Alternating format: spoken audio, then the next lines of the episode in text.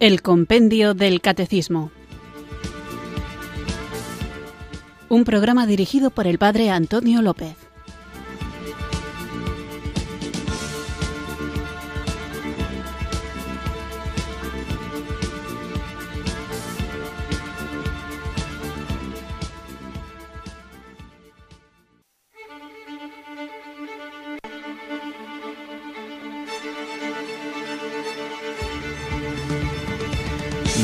Buenas tardes, queridos oyentes de Radio María. Recibido un cariñoso saludo desde Irurzun, en Navarra, quienes sintonizáis una tarde más esta emisora de la Virgen, esta radio que cambia vidas, Radio María, para escuchar el programa El Compendio del Catecismo, nuestra cita diaria de lunes a viernes, de 4 a 5 de la tarde, una hora antes, si nos escuchas desde las Islas Canarias, con la formación cristiana, una formación que no me cabe duda cada día lo veo más claro, que es estrictamente necesaria porque no se puede amar aquello que no se conoce y al revés, cuando algo se ama, desde dentro brota ese deseo intenso de conocerlo cada vez más. Además, las cuestiones de fe, nuestra relación con Jesucristo, con todo lo que Él nos ha enseñado y ha depositado en su iglesia, no es simplemente una adhesión intelectual, a una serie de ideas que nos parecen más o menos atractivas,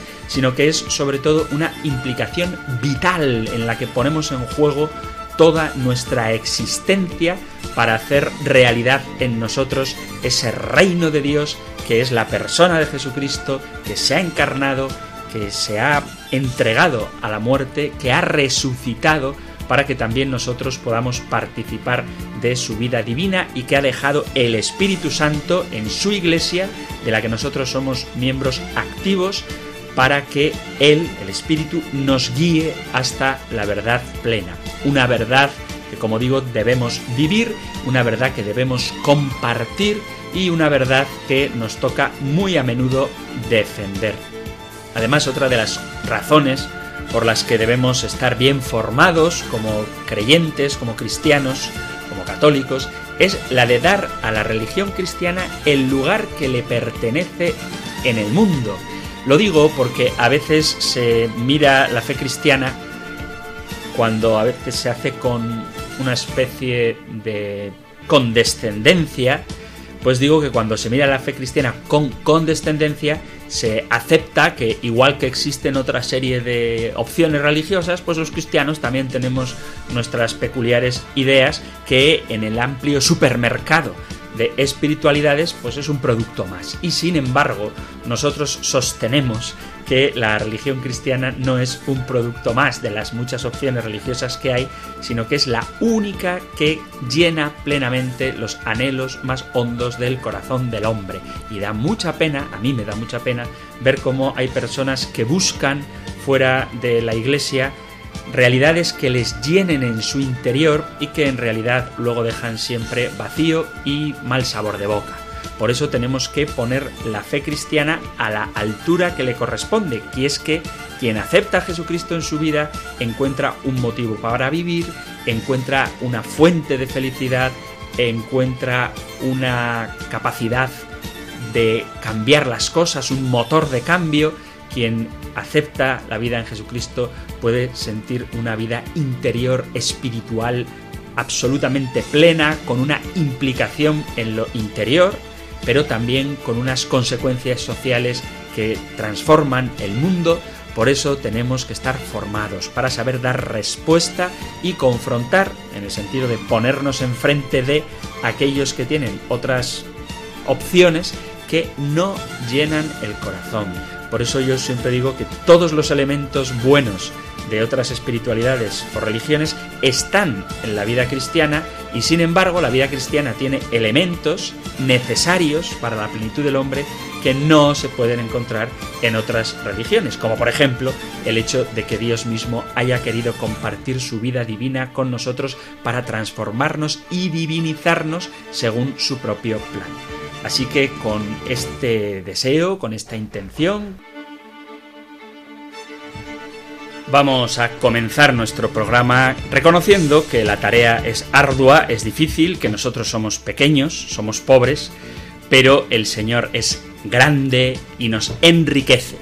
Así que, en actitud de oración, invoquemos juntos el don del Espíritu Santo.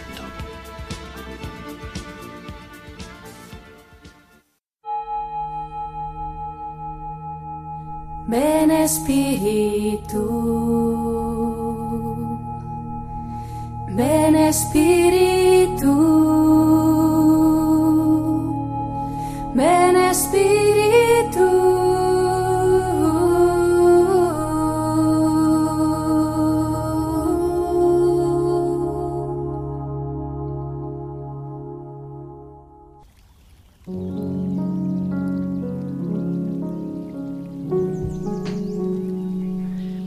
Espíritu Santo, da a nuestras luchas una finalidad profunda. Por amor al hermano, sabemos que lo mejor que podemos regalarle es a Jesús. Y por amor a Jesús, no podemos dejar de hablar de Él. Si un día resolviéramos todos nuestros problemas, pero no lo tuviéramos a Él, seguiríamos siendo infelices. Pero eso es imposible, porque nunca podremos resolver todos nuestros problemas sin Jesús. Porque sin Él comienza a reinar el egoísmo, el odio, el orgullo, los vicios, la tristeza. Y entonces nada puede darnos esperanza. Por eso, tú, Espíritu Santo, siempre quieres llevarnos a Jesús, siempre nos abres el oído para escuchar su palabra y siempre nos impulsas a evangelizar a llevar a Jesús a los demás. Todo esto se une en la misión que tiene la Iglesia en el mundo. Por eso necesitamos invocarte permanentemente, Espíritu Santo, para llenar el mundo de la presencia de Cristo, para que los hogares, los lugares de trabajo, los barrios, las cárceles, los hospitales, las asociaciones y todos los ambientes se inunden de esperanza, de dinamismo de la vida maravillosa que Jesús nos propuso. Cambia, Espíritu Santo, el mundo. Cámbialo contando con nosotros. Cambia las cosas a través de nosotros. Ven, Espíritu Santo.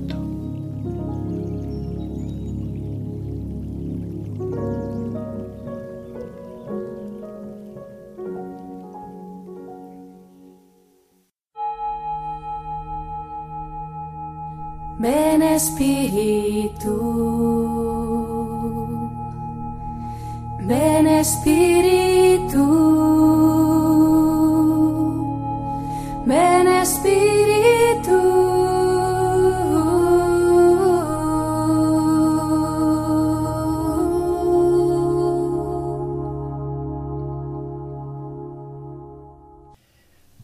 Vamos allá con nuestro nuevo programa, después de haber invocado juntos el don del Espíritu Santo y estamos hablando de el misterio de Cristo. Hemos visto cómo toda la vida de Cristo es misterio y después de aclarar lo que significa la palabra misterio en un contexto cristiano, en un contexto teológico, que no se trata de una realidad oculta reservada para solo unos pocos, sino que misterio es el plan salvífico de Dios que está en todas las cosas. El misterio de Dios es este, el plan salvífico de Dios. El misterio de Dios, decimos, es la Santísima Trinidad, pero la Santísima Trinidad que nos quiere salvar, haciéndonos participar de su vida divina. Y hablábamos también de las preparaciones históricas del misterio de Jesús. Como, por supuesto, en el Antiguo Testamento, en la Antigua Alianza, se va preparando la llegada de Jesucristo, al que no hay que ver como un ente caído del cielo así sin más, así espontáneo, sino que toda la historia de la revelación nos ha ido preparando a Cristo y como incluso en el paganismo las semillas del verbo, las semina verbi, el logon espermaticón, todas estas realidades de verdad que aparecen en otras formas de pensamiento, en otras filosofías, en otras religiones, estas semillas del verbo, preparan también para el misterio de Cristo. Nos centrábamos en el programa anterior en qué nos enseña el nacimiento y la infancia de Jesús a propósito del misterio de Cristo, cómo los misterios del nacimiento y de la infancia de Jesús tienen para nosotros una enseñanza. Hablábamos de varios momentos de la infancia de Jesús, su nacimiento, su circuncisión, su epifanía, su presentación en el templo, la huida a Egipto y el regreso de Egipto, y cómo todas estas realidades de la infancia de Jesús preparan ya el gran acontecimiento de nuestra salvación. Lo preparan y lo realizan, ambas cosas, porque todo en la vida de Cristo, también los acontecimientos de su infancia, son en sí mismo salvadores. Y dentro de este contexto, después de haber hablado de la infancia de Jesús, vamos a continuar con nuestro programa que, como veréis, nos habla no ya de la infancia, sino de esos años, desde los doce años que Jesús es encontrado en el templo, hasta los treinta años, donde Jesús empieza su ministerio público. Bueno, lo que vamos a ver hoy lo encontráis en el Catecismo Mayor, en los puntos 533 y 534, y luego el resumen en el 564, nosotros escuchamos ahora la pregunta número 104 del compendio del Catecismo. Número 104. ¿Qué nos enseña la vida oculta de Jesús de Nazaret? Durante la vida oculta en Nazaret, Jesús permanece en el silencio de una existencia ordinaria nos permite así entrar en comunión con Él en la santidad de una vida cotidiana, hecha de oración, sencillez, trabajo y amor familiar. La sumisión a María y a José, su padre legal, es imagen de la obediencia filial de Jesús al Padre. María y José, con su fe, acogen el misterio de Jesús, aunque no siempre lo comprenden.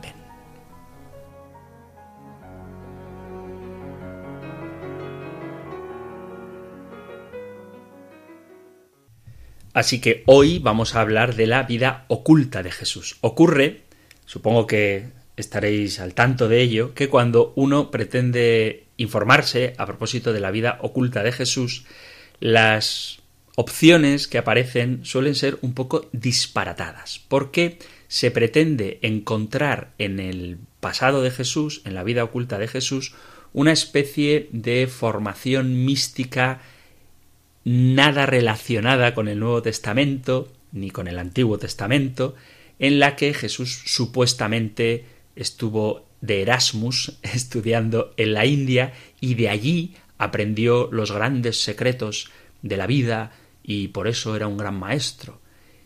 Incluso hay quien ha llegado a decir que Jesús no murió y resucitó, sino que precisamente con esa formación hinduista tan profunda que tenía, había controlado la forma de palpitar su corazón y controlado de tal manera su respiración que logró hacerla tan pausada que sobrevivió a la crucifixión y que por tanto después de ser descendido aunque le daban por muerto en realidad no lo estaba y volvió a la India donde murió de anciano.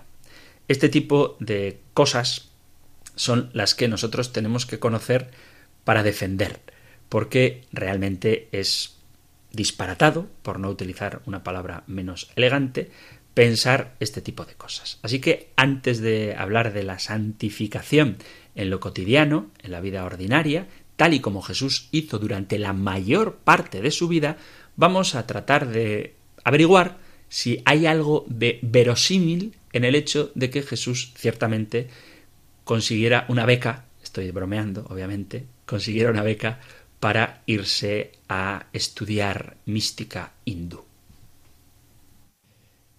Entonces, ¿qué hizo Jesús en los años de su juventud de los que no sabemos nada? Los evangelios nos hablan fundamentalmente de los tres años de su vida pública. Alguno puede preguntar, y es muy legítimo preguntárselo, ¿por qué hablamos de tres años de vida pública de Jesús? Bueno, pues la respuesta no la vamos a encontrar explícitamente en la Sagrada Escritura, porque en ningún lugar vais a ver que la Biblia, en los textos de los Evangelios, nos digan que Jesús predicó durante tres años. Pero lo que sí que podemos averiguar es que la predicación de Jesús dura mínimo un año y máximo tres, porque en las Sagradas Escrituras aparece tres veces la celebración de la Pascua judía. Tres veces en tres momentos distintos. La primera de ellas es justo después de la conversión del agua en vino. Leo capítulo 2 del Evangelio de San Juan, el final de las bodas de Cana, termina así. De, eh, Juan 2, 12. Después bajó a Cafarnaún con su madre y sus hermanos y sus discípulos, pero no se quedaron allí muchos días. Y el versículo 13 dice, Se acercaba la Pascua de los judíos y Jesús subió a Jerusalén y encontró en el templo vendedores de bueyes, ovejas y palomas y los cambistas sentados y haciendo un azote con cordeles, los echó a todos del templo, ovejas y bueyes, y a los cambistas les esparció las monedas y les volcó las mesas, y a los que vendían palomas les dijo quitad esto de aquí, no convirtáis en un mercado la casa de mi padre. Así que aparece al inicio del Evangelio de San Juan, justo después de la boda de Cana, que este milagro aconteció en torno a la fiesta de Pascua. Otra Pascua distinta que aparece también en el Evangelio de San Juan, en el capítulo sexto, en el famosísimo y preciosísimo discurso del pan de vida, es cuando dice Evangelio de San Juan, leo desde el versículo 1, capítulo 6, versículo 1, dice, Después de esto, Jesús se marchó a la otra parte del mar de Galilea o de Tiberíades. Lo seguía mucha gente porque habían visto los signos que hacía con los enfermos. Subió Jesús entonces a la montaña y se sentó allí con sus discípulos. Y versículo 4.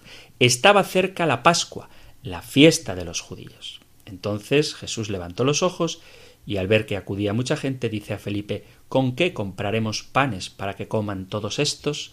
Es la multiplicación de los panes que, por cierto, esto es significativo también, ocurre en el contexto de la Pascua. Estaba cerca la Pascua, la fiesta de los judíos. Y la última Pascua que se menciona en los Evangelios, esta aparece en los cuatro evangelistas, es la Pascua donde Jesús celebra esta fiesta tan importante con sus discípulos y le da, ahora sí, un sentido nuevo. Por eso decimos que Jesús predicó durante tres años, porque en tres ocasiones se nombra la Pascua como fiesta judía a la que Jesús acude, como poniendo un contexto histórico de en qué momento suceden los acontecimientos que está narrando el evangelista, en este caso San Juan, y luego la Pascua, la gran Pascua, que inaugura la nueva y eterna alianza donde Jesús padece, muere y resucita, que podéis encontrar en Mateo, Marcos, Lucas y Juan. Y por eso cuando hablamos de la vida oculta de Jesús nos referimos a desde los doce años, cuando se pierde y es hallado en el templo, tal y como nos narra el evangelista Lucas, en su capítulo 2, versículo 41, dice, cuando Jesús tenía doce años, subieron a Jerusalén conforme a la costumbre de la fiesta. Y es el propio Lucas el que nos cuenta en el capítulo 3 del Evangelio de Lucas en el versículo 23, cuando va a comenzar la genealogía de Jesús, dice así, Lucas 3:23, Jesús al empezar tenía unos 30 años y se pensaba que era hijo de José, que a la vez era de Elí, de Matat, de Leví, de Malquí, de Hannaí, de José, etc. Entonces, desde los 12 años, que es la referencia de edad que nos da Lucas en el templo, hasta los 30 años, que es la referencia que nos da también Lucas, en el capítulo 3, cuando comienza su ministerio público, más los tres años que sacamos por las tres Pascuas que nos narra el evangelista, en concreto San Juan, sacamos la conclusión de que Jesús vivió 33 años hasta el momento de su pasión, muerte y resurrección. Pero ¿qué ocurre desde los 12 hasta los 30? Se fue Jesús a la India hay un hueco, hay un vacío en la vida de Jesús de la que los evangelios no nos cuentan nada y una de las teorías nos cuenta que Jesús estuvo en la India, en concreto en el Tíbet, durante algún tiempo y luego según esta teoría, volvió a Jerusalén lleno de un conocimiento de espiritualidad oriental. ¿Es esto cierto? O quizá más amplia la pregunta, ¿es esto posible? Mirad, según el Evangelio, Jesús estuvo con su familia en Nazaret, tal y como se esperaría de cualquier joven judío. Así lo relata el evangelista Mateo cuando nos dice que vivió en la ciudad de Nazaret para que se cumpliera lo que fue dicho por medio de los profetas, será llamado Nazareno.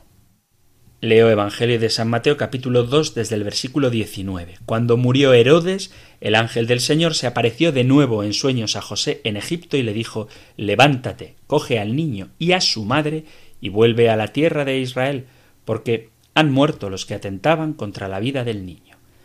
Se levantó, tomó al niño y a su madre y volvió a la tierra de Israel. Pero al enterarse de que Arquelao reinaba en Judea como sucesor de su padre Herodes, tuvo miedo de ir allá y avisado en sueños, se retiró a Galilea y se estableció en una ciudad llamada Nazaret. Así se cumplió lo dicho por medio de los profetas, que se llamaría Nazareno.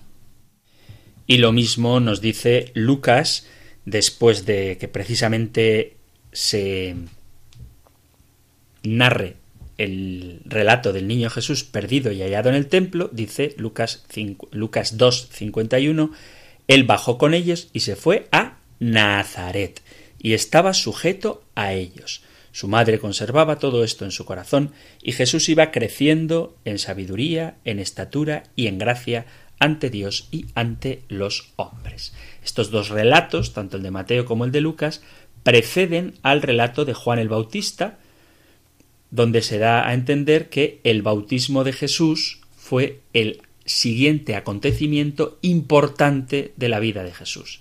Si Jesús hubiera ido a Oriente, esto tendría importancia teológica e histórica en su vida y difícilmente hubiera sido ignorado por los evangelistas. Y la prueba de que se toma en consideración los viajes que Jesús ha hecho es precisamente que se narra el viaje de Jesús a Egipto cuando era niño. De hecho, cuando la gente escucha predicar a Jesús, no dicen, wow, ¿cuánto ha aprendido en la India? Oh, este es el que se fue a la India, o este es el que estuvo fuera, simplemente eso. No, no hace falta que supieran ni dónde estaba. ¿Cuánto aprendió cuando estuvo fuera? Sino que la gente se sorprende porque conocen a Jesús. Cuando dicen Lucas 4:22 dice, y todos hablaban bien de él y se maravillaban de las palabras llenas de gracia que salían de su boca y decían ¿No es este el hijo de José? y el paralelo de Mateo Lucas 4:22 y Mateo 13 a partir del versículo 54 dice y llegando a su pueblo les enseñaba en la sinagoga de tal manera que se maravillaban y decían ¿De dónde obtuvo éste esa sabiduría y estos poderes y milagros? ¿No es este el hijo del carpintero? ¿No se llama su madre María y sus hermanos Jacobo, José, Simón y Judas? ¿No están todas sus hermanas con nosotros? ¿De dónde, pues, obtuvo éste todas esas cosas?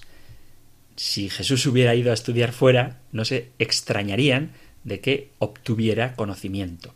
Pero como le habían visto, les extrañaba que tuviera tanta sabiduría. Si Jesús hubiese estado ausente en la India, la gente de Nazaret hubiera entendido que ese conocimiento lo obtuvo durante sus viajes. Que a propósito, el viaje, cómo viajó Jesús, porque tanto el tiempo que requería un viaje como ese, como el dinero para ir a la India, hacen que sea muy improbable que ciertamente esto haya ocurrido. ¿Por qué? Pues porque era muy difícil para un joven judío viajar hasta la India. Estamos hablando de que desde Jerusalén hasta la India puede haber unos 5.000 kilómetros, que son muchos kilómetros. Suponiendo que anduviera 30 kilómetros al día, suponiendo, claro está, que hubiera caminos como los que nosotros conocemos, cosa que no ocurría, hubiera tardado medio año en llegar a pie. Y siendo realista, Esto es prácticamente imposible, sobre todo para una familia pobre como la de José, María y Jesús, que hubiesen sido incapaces de sufragar, de financiar este viaje. Eso por un lado. Por otro lado, recordemos, ya lo hemos visto, que Jesús era judío. Y para un judío ir a una cultura pagana es algo repugnante. En el siglo I la relación entre los judíos y los gentiles era limitada. La cultura no judía para un hebreo era algo absolutamente indigno. Jesús, ¿cómo iba a tolerar, Jesús como cualquier judío, ¿eh? vivir en una cultura como la India, politeísta, que adora a multitud de dioses, cuando precisamente el núcleo de la alianza es que el Señor es nuestro Dios y no hay más Dios que Él. El Señor es uno solo. Amarás al Señor tu Dios con todo tu corazón, con toda tu alma, con todas tus fuerzas. ¿no? Esto es el famoso pasaje del Deuteronomio capítulo 6. Por otro lado, a poco sinceros que queramos ser acercándonos a las enseñanzas de Jesús, vamos a ver que Jesús enseña el cristianismo, pero bueno, si queréis, enseña el judaísmo, no el hinduismo. La teología de Jesús, el modo de concebir a Dios, es totalmente contradictorio con la teología, entre comillas, oriental y en concreto con el hinduismo porque Jesús habla como judío y el concepto de Dios es el concepto hebreo. Jesús se refiere constantemente con citas del Antiguo Testamento y mantiene un respeto hacia la ley de Dios y hacia los profetas de Israel que está fuera de toda duda. De hecho, él mantuvo la ley de forma impecable no ha venido a abolir la ley, sino a darle plenitud. Y en ningún momento vais a encontrar citas de Jesús en las que esté mencionando algún pasaje de la religión hindú, de los Vedas o de cualquier tipo de alusión a las religiones o filosofías orientales. No hay absolutamente ninguna evidencia histórica que muestre que Jesús fue a la India. Fijaos que podéis eh, escuchar, si buscáis, aunque no os aconsejo que lo hagáis, para que no perdáis el tiempo más que nada, que hay documentos en los que se habla de que Jesús estuvo en la India. Pero es que estos documentos no están narrados por historiadores, sino que son mensajes interiores que sus autores han recibido son mensajes psíquicos que quienes los han escrito dicen que han escuchado en su interior. Entonces, no hay ningún documento que tenga un mínimo de valor histórico que pueda hacernos creer o siquiera imaginar que Jesús pudo haber estado en la India. Entonces la pregunta es, ¿y dónde estaba Jesús desde los 12 a los 30 años? Pues la respuesta es muy fácil, nos la narra el Evangelio, de los 12 a los 30 años Jesús estuvo en Nazaret y desde los 30 a los 33 años estuvo en Jerusalén y sus alrededores predicando. ¿Y dónde más estuvo? Pues si te parece poco. ¿Por qué las escrituras no nos cuentan nada de este periodo de la vida de Jesús? ya lo hemos mencionado en programas anteriores, porque las Sagradas Escrituras no son biografías de Jesús. Quiero decir con esto que el propósito de la Sagrada Escritura no pretende narrar milimétricamente la vida de Jesús, sino que lo que quiere es mostrarnos lo que necesitamos para la salvación. Vuelvo a citaros el Evangelio de San Juan al final, los dos finales de San Juan. Juan 20, versículo 30 dice, muchos otros signos que no están escritos en este libro hizo Jesús a la vista de los discípulos. Estos han sido escritos para que creáis que Jesús es el Mesías, el Hijo de Dios, y para que creyendo tengáis vida en su nombre. Para esto se ha escrito la Sagrada Escritura. y termina el Evangelio de San Juan, capítulo 21, versículo 25, muchas otras cosas hizo Jesús. Si se escribieran una por una, pienso que ni el mundo entero podría contener los libros que habría que escribir. O sea que sabemos que la Sagrada Escritura no pretende, no tiene la intención de decirnos todo sobre la vida de Jesús, ni todo lo que dijo, ni todo lo que hizo, ni todo lo que enseñó, sino que lo que pretenden es darnos las herramientas suficientes para conocer a Jesús, para dejarnos transformar por Él y para que creyendo en Él obtengamos la vida. Además, hay que decir otra cosa que es que a veces se dicen tantas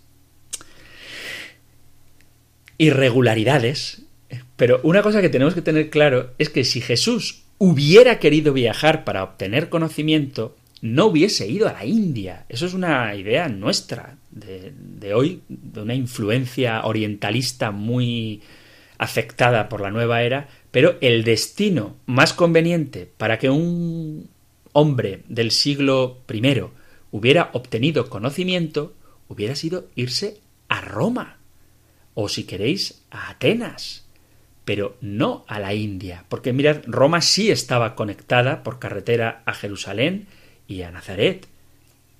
Pensad, si queréis, en los peligros que tendría cruzar todos los países que era necesario atravesar para llegar a la India. Y además la India, en cualquier caso, no era un país en aquel momento. Y esto sin tener en cuenta que el centro de formación de estudios para un judío era el templo de Jerusalén. Si Jesús hubiera querido viajar, hubiera ido a Jerusalén, al templo, para obtener conocimientos. Y hay muchas pegas para aceptar esto. Por ejemplo, como ya he mencionado, que no hay ninguna evidencia, absolutamente ninguna evidencia del viaje de Jesús. Las personas que afirman que Jesús fue a la India o que hay pergaminos escondidos en lo profundo de algún monasterio metidos en alguna tinaja, vete a saber qué, son fábulas. O sea, podríamos decir que Jesús estuvo aquí en Irurzun aprendiendo cualquiera de las maravillas que se pueden hacer en este pueblo, simplemente diciendo que en algún lugar existirán documentos que lo demuestren. No hay ninguna fuente confiable que diga que fue a la India. Cualquiera podría decir que Jesús ha ido, o fue, mejor dicho, en carne mortal, mientras vivía en este mundo antes de su resurrección, que podía haber ido a su pueblo, porque hay tantas evidencias de eso como de que Jesús estuvo en la India y siendo judío devoto, vuelvo a repetirlo, nunca hubiera aceptado vivir en un ambiente politeísta.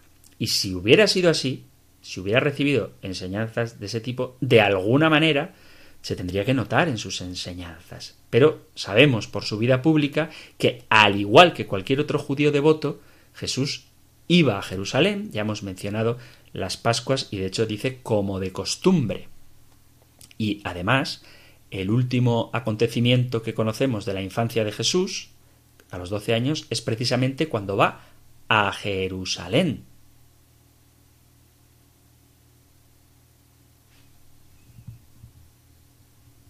Jesús, como ya hemos visto, era conocido en su comunidad como el carpintero, porque era normal que los hijos tuvieran el oficio de sus padres, y de hecho, en un montón de parábolas observamos cómo lo que él narra son episodios típicos de alguien que ha vivido en una cultura mediterránea. Cuando habla de sembrar, por ejemplo, cuando se esparce la semilla, o cuando habla del grano de mostaza, o temas de la construcción, cuando dice que el reino de los cielos eh, que el que escucha estas palabras mías y las pone en práctica se parece al que construye su casa sobre roca y el que las escucha y no las pone en práctica se parece al que edifica sobre arena y entonces vienen las lluvias, se salen los ríos y es la ruina de ese hombre. Jesús está hablando como un constructor o cuando habla de, de la paja en el ojo o la viga, ¿eh? pues está hablando de accidentes que probablemente él mismo tuvo que parpadear fuerte más de una vez porque alguna astillita o un polvito de serrín se le metiera en el ojo. Se está hablando de realidades que él conoce, pero que no tienen nada que ver con la cultura india, sino más bien con la cultura judía. ¿Y por qué nunca habla de la India a sus discípulos? Ningún registro antiguo, ninguno absolutamente, menciona tal viaje.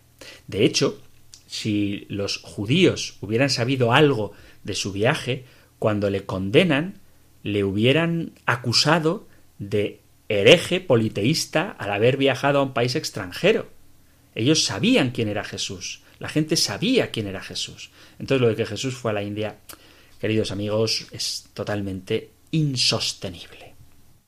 A Jesús se le llama rabino en el Evangelio de San Juan, en el capítulo 3, en el diálogo que tiene con Nicodemo, dice, había un fariseo llamado Nicodemo, que era miembro del Consejo de Gobierno judío, que fue a Jesús por la noche y le llamó rabino. Dice, sabemos que eres un maestro que ha venido de Dios, porque nadie podría realizar las señales que estás haciendo si Dios no estuviera con él. Para ser llamado rabino por un fariseo, que Nicodemo lo era, tenía que ser un auténtico experto en la Torah.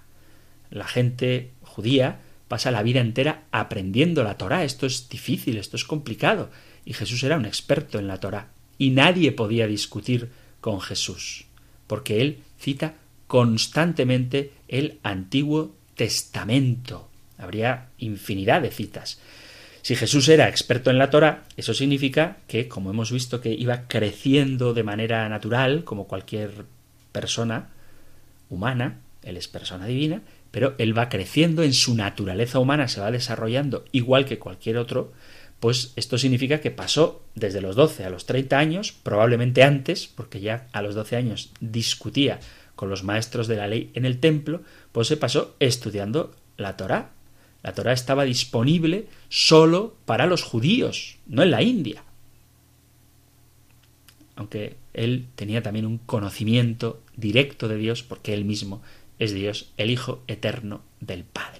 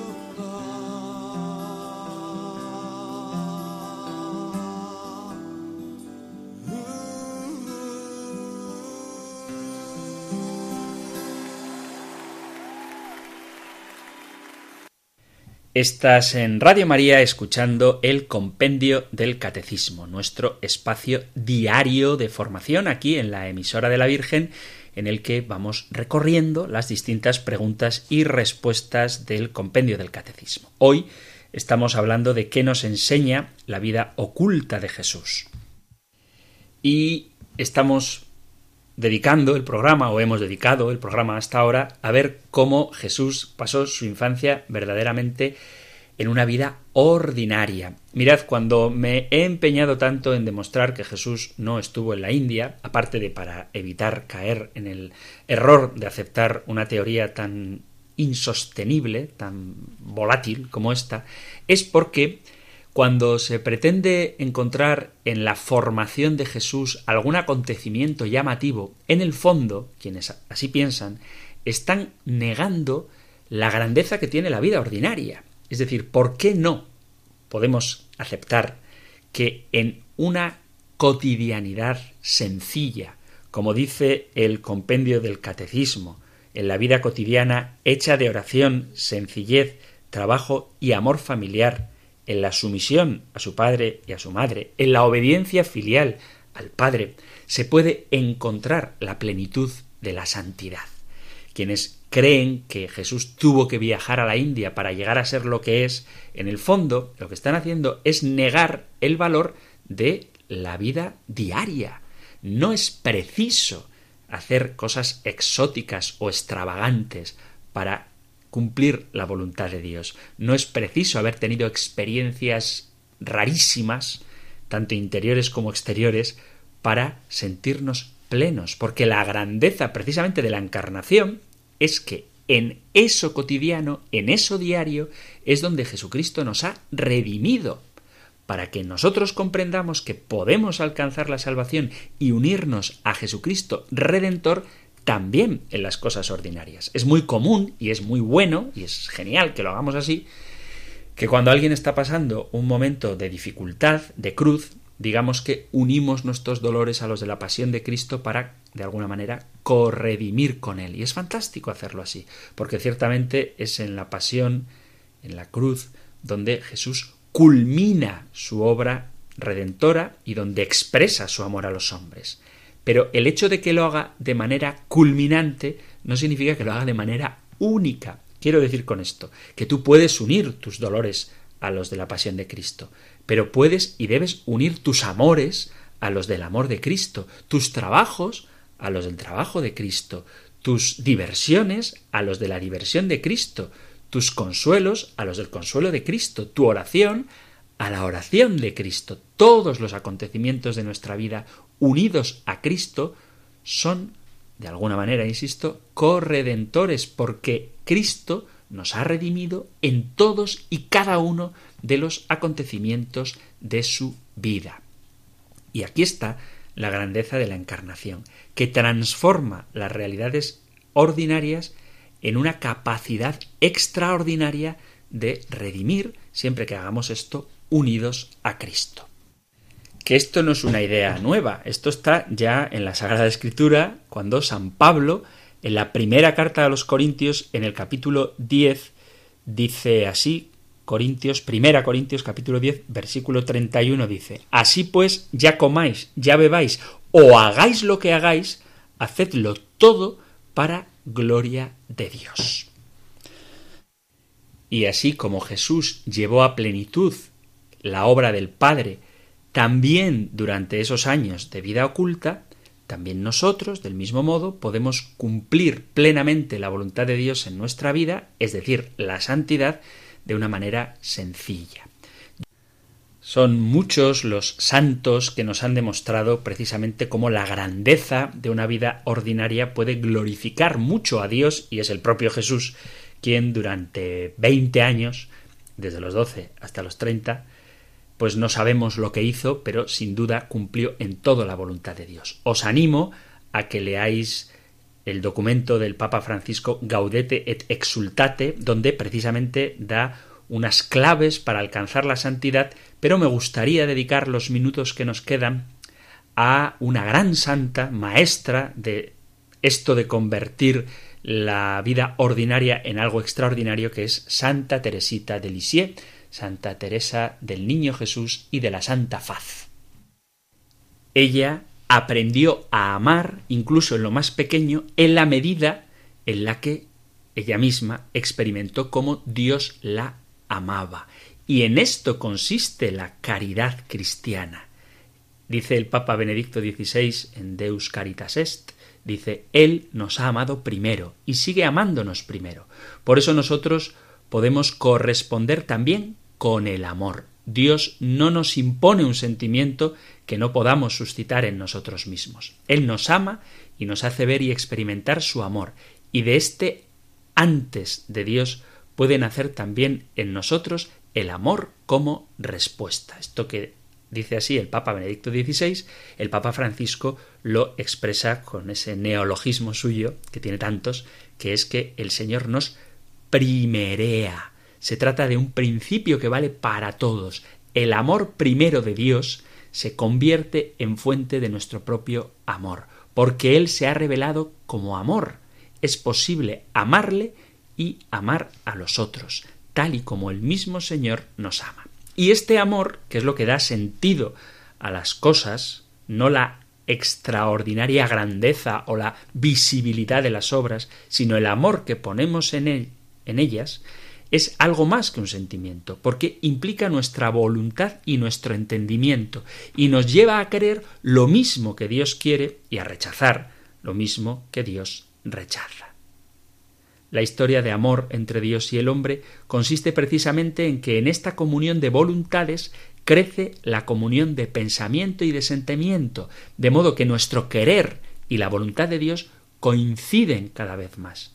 La voluntad de Dios ya no es entonces algo extraño, algo ajeno a los mandamientos que me imponen desde fuera, sino que es mi propia voluntad, cuando ha experimentado el amor que Dios me tiene, que se vincula a la voluntad de Dios y así crece el abandono en Dios y esta es la gran alegría. identificándonos con Cristo, podemos amar como Él. Lo mismo que Él en cada acto, por más sencillo que fuera de su vida, estaba ofreciendo todo su ser por amor, también nosotros podemos hacerlo. Dice Teresita de Lisieux, yo sé, Señor, que tú no mandas nada imposible. Tú conoces mejor que yo mi debilidad, mi imperfección. Tú sabes bien que yo nunca podría amar a mis hermanas como tú las amas si tú mismo, Jesús mío, no las amaras también en mí. Y por eso querías concederme esta gracia. Por eso diste un mandamiento nuevo. ¿Y cómo amo este mandamiento? Pues me da la certeza de que tu voluntad es amar tú en mí a todos los que me mandas amar. Sí, lo sé. Cuando soy caritativa, es únicamente Jesús quien actúa en mí. Cuanto más unida estoy a Él, más amo a todas mis hermanas.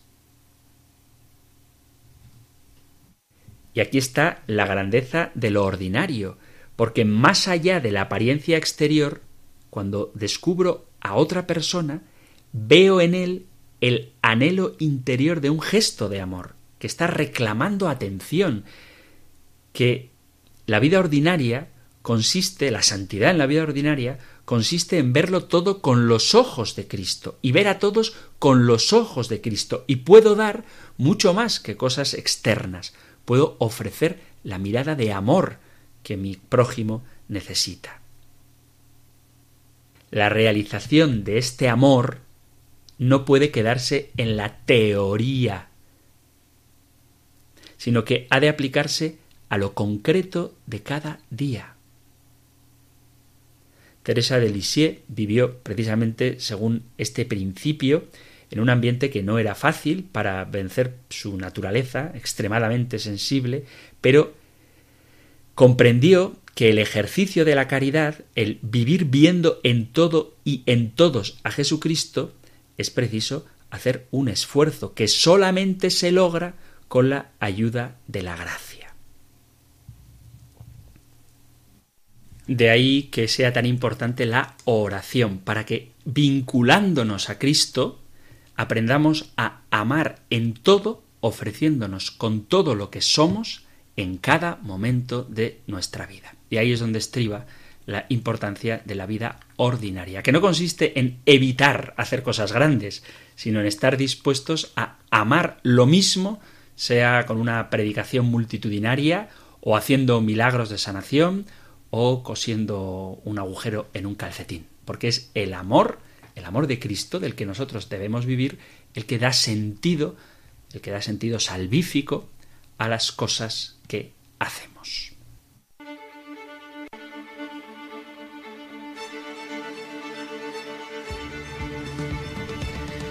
Queridos amigos, queridos oyentes de este espacio de El Compendio del Catecismo, llegamos ya al final de nuestro programa. Os agradezco que hayamos podido compartir juntos este momento y os recuerdo, queridos oyentes, que podéis poneros en contacto con el programa siempre que queráis. Podéis hacerlo a través del número de WhatsApp 668 594 383 668 594-383, donde podéis escribir un texto o dejar un mensaje de audio para plantear vuestras preguntas, vuestros testimonios, cualquier duda que pueda haber quedado o cualquier cosa que queráis compartir, 668-594-383 o también, si lo preferís, podéis dejar vuestro mensaje en la dirección de correo electrónico compendio arroba radiomaria.es compendio arroba radiomaria.es o 668 594 383 es una forma de enriquecer el programa y saber también que dudas pueden quedar a propósito de los temas que estamos viendo. Os emplazo, queridos amigos, queridos oyentes, a que tengáis paciencia con respecto a temas que a veces planteáis en vuestros correos y a los que a lo mejor no respondo con toda la profundidad que sería deseable precisamente porque os estáis adelantando a temas de los que el compendio del catecismo más adelante hablará y para no ser excesivamente reiterativo pues a lo mejor no hablo de ello como digo con la suficiente extensión más que nada para que cuando llegue el tema no digáis, ah, esto ya lo hemos oído y os desenganchéis del programa, que es importante. Es importante que estemos formados y para eso espero que sirva este espacio de la emisora de la Virgen. Me despido pues, queridos amigos, con la bendición del Señor. El Señor te bendiga y te proteja, el Señor ilumine su rostro sobre ti y te conceda su favor, el Señor te muestre su rostro y te conceda la paz. Muchísimas gracias por estar ahí, gracias por escuchar este programa y si queréis volveremos a encontrarnos en una nueva edición del Compendio del Catecismo. Un fuerte abrazo.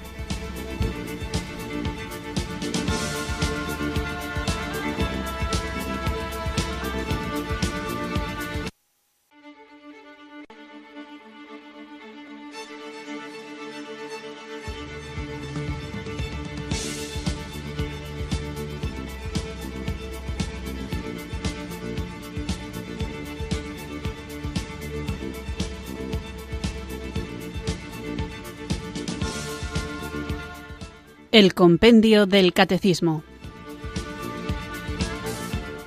Un programa dirigido por el Padre Antonio López.